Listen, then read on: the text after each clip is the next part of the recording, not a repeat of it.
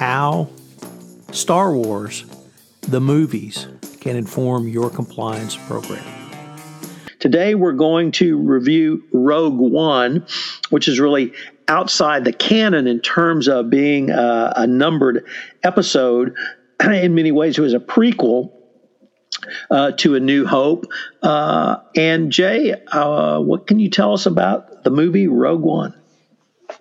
Sure. So, as you said, Tom, this story takes place in the same Star Wars universe, and it's about the time right before episode new, episode four, A New Hope. Uh, we meet a scientist named Galen Erso and his family who are hiding on a planet called Lah'mu. Imperial weapons developer Orson Krennic arrives to press him into completing the Death Star.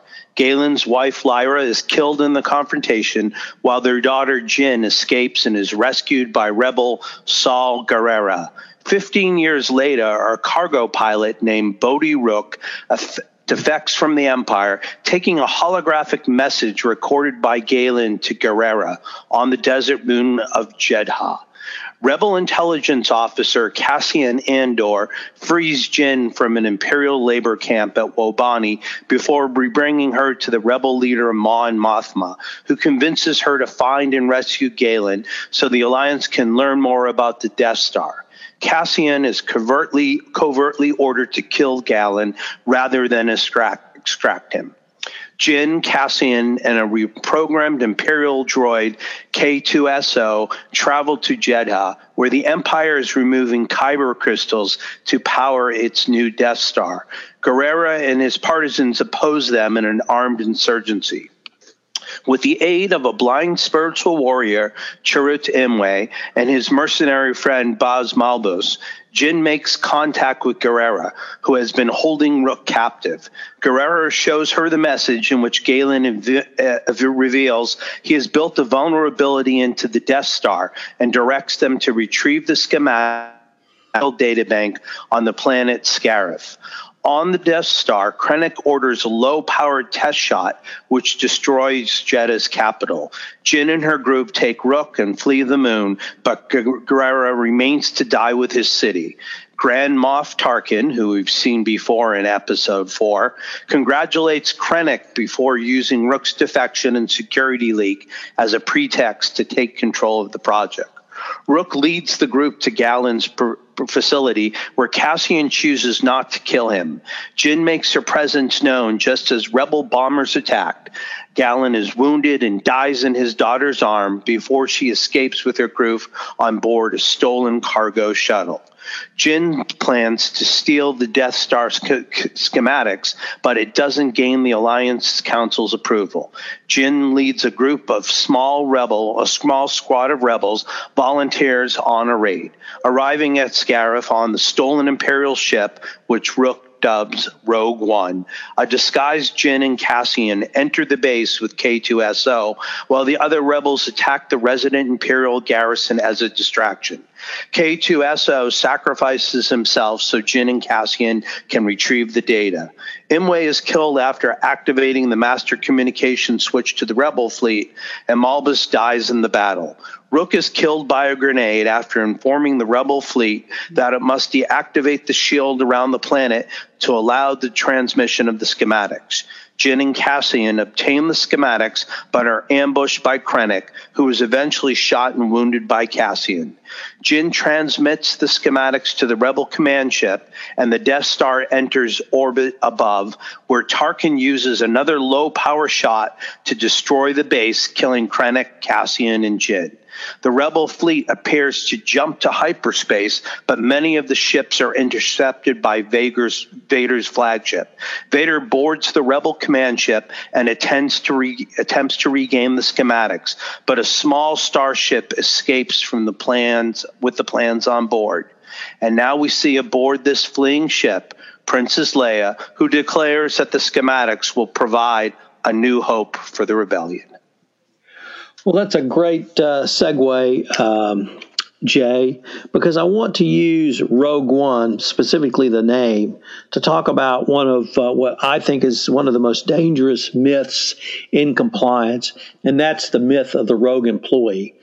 As long as 24 years ago, Lynn Paine wrote about the myth of the rogue employee in an article for the Harvard Business Review entitled Managing for Organizational Integrity. She said that executives are quick to describe any wrongdoing as an isolated incident, the work of a rogue employee. the thought that companies could bear any responsibility for an individual's misdeeds never enters their minds. Ethics, after all, has nothing to do with management. But in fact, ethics has everything to do with management. Uh, I think the important thing to remember is that illegal conduct under a law such as the FCPA never occurs in a vacuum. There are always other employees with, with, with whom the recalcitrant employee interacts. There are financial controls in place to protect against misconduct, which have to be overridden. There are reporting mechanisms for employees to report suspicious activities. Raise your hand. Uh, hotlines, etc., there's likely to be someone in the organization who is close enough to the bad actor or responsible for the conduct of the bad actor or who should have suspected uh, the actor was engaged in misconduct. The more sophisticated the scheme, the more actors are always involved and the more controls are always overridden.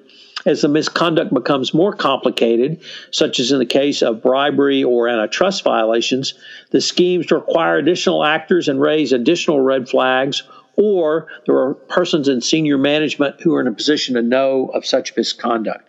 There's really no instance I can think of where an employee just on their own was able to generate enough money to pay a bribe that got a contract. So um, the myth of the rogue employee is really dangerous, Jay, because it gives companies an out for not actually doing compliance through the operationalization of compliance to protect the organization. Uh, one thing that this makes me think of, Tom, is that although there is the myth of the rogue employee, it seems that in the past few years, there's been more of a focus of trying to find individuals accountable for all sorts of malfeasance that we've seen in the FCPA sector, as well as other. Um, you know, corporate uh, misdeeds. So, how do you square that with individual accountability, but not having a rogue employee? So uh, I think they actually line up as sub- supplementary supplementary to each other. Jay, uh, a corporation acts through its employees. Uh, even though, in its infinite wisdom, the Supreme Court has said corporations are employees, they really only act through individuals, through human beings. And as long as it's people who are engaging in the bribery and corruption, uh, that's going to uh, put the corporation under sanction uh, a corporation, uh, excuse me, the employees who engage in this have to develop, as I said, a pot of money to pay a bribe. And to do so, they had to steal that money from somewhere, whether they stole it from the corporation, whether they cheated on their expense accounts, whether they stole it from petty cash, whether they uh, uh, claim that they were giving discounts to customers and then rebating the difference. It really doesn't matter. The um, there has to be a pot of money created. It's individuals who create that money. And the Department of Justice, I think, in the Yates memo, uh, starting in September 2015 up till uh, literally a couple of weeks ago when Rod Rosenstein announced the new FCPA corporate enforcement policy, was making it clear that they expect corporations to thoroughly investigate cases, and if there's uh, conduct of individuals, they expect that information to be turned over to the government as a part of an overall settlement. This wraps up our week of uh, Star Wars themed uh, compliance takes. And uh, so, uh, on behalf of uh, Tom Fox, the compliance evangelist, and myself, Jay Rosen, uh, we thank you for joining us for our fifth part in the series celebrating the release of the new Star Wars movie. We just took a look at Rogue One and we took a look at the myth of the rogue employee. Thanks so much for joining us. Hello, everyone. This is Tom Fox again. I'd like to thank you for listening to this part five of our special five part introductory series of Popcorn and Compliance, where Jay and I took a look at the Star Wars movies in the context of and in their intersection with your best practices compliance program. If you have any questions of Jay, you can email him at jrosen at Affiliated Monitors. I'm Tom Fox, and you can email me at tfox at tfoxlaw.com. I hope you'll join Jay and I again as we take another look at one of our favorite movies in the context of compliance lessons, business lessons, leadership lessons, and perhaps some life lessons too. Our next offering will be on the biography of Freddie Mercury and the group Queen in Bohemian Rhapsody. I hope you'll join us, and I hope you will rate this podcast if you have listened to it on iTunes. Popcorn and Compliance is an offering of the Compliance Podcast Network.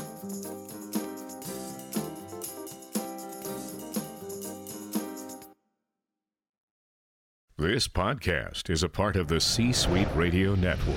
For more top business podcasts, visit c-suiteradio.com.